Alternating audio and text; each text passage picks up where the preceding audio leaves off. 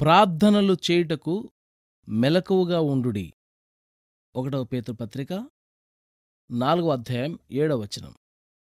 ప్రమాదాలు నిండిన ఈ ప్రపంచంలోకి ప్రార్థన లేకుండా వెళ్ళకండి. రాత్రివేళ ప్రార్థించడానికి మోకాళ్ళు ఉనితే మీ కనురెప్పల్ని నిద్రాభారం కృంగదీస్తుంది. రోజంతా కష్టపడి పనిచేశాను కదా అన్నది ఒక మంచి సాకు.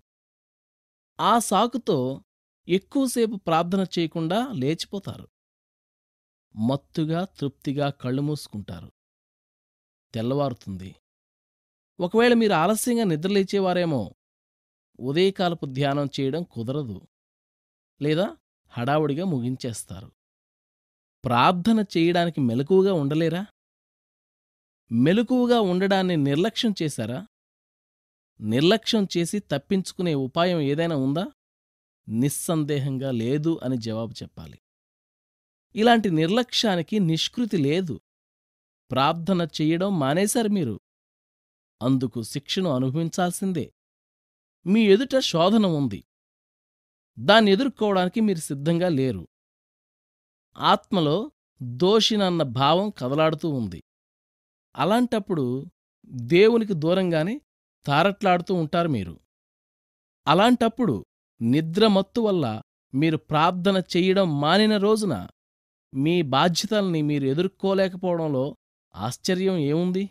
మత్తు వల్ల ప్రార్థనను ప్రక్కకు నెట్టిన క్షణాలను ఎంత ప్రయత్నించినా తిరిగి సంపాదించుకోలేం. దానివల్ల కొంత అనుభవం రావచ్చు కాని అప్పుడు ప్రార్థన చేసి ఉంటే ఆ క్షణాలు మనకు సంపాదించి పెట్టే శక్తి తాజాదనం మనం అనుభవించేవాళ్ళం కదా?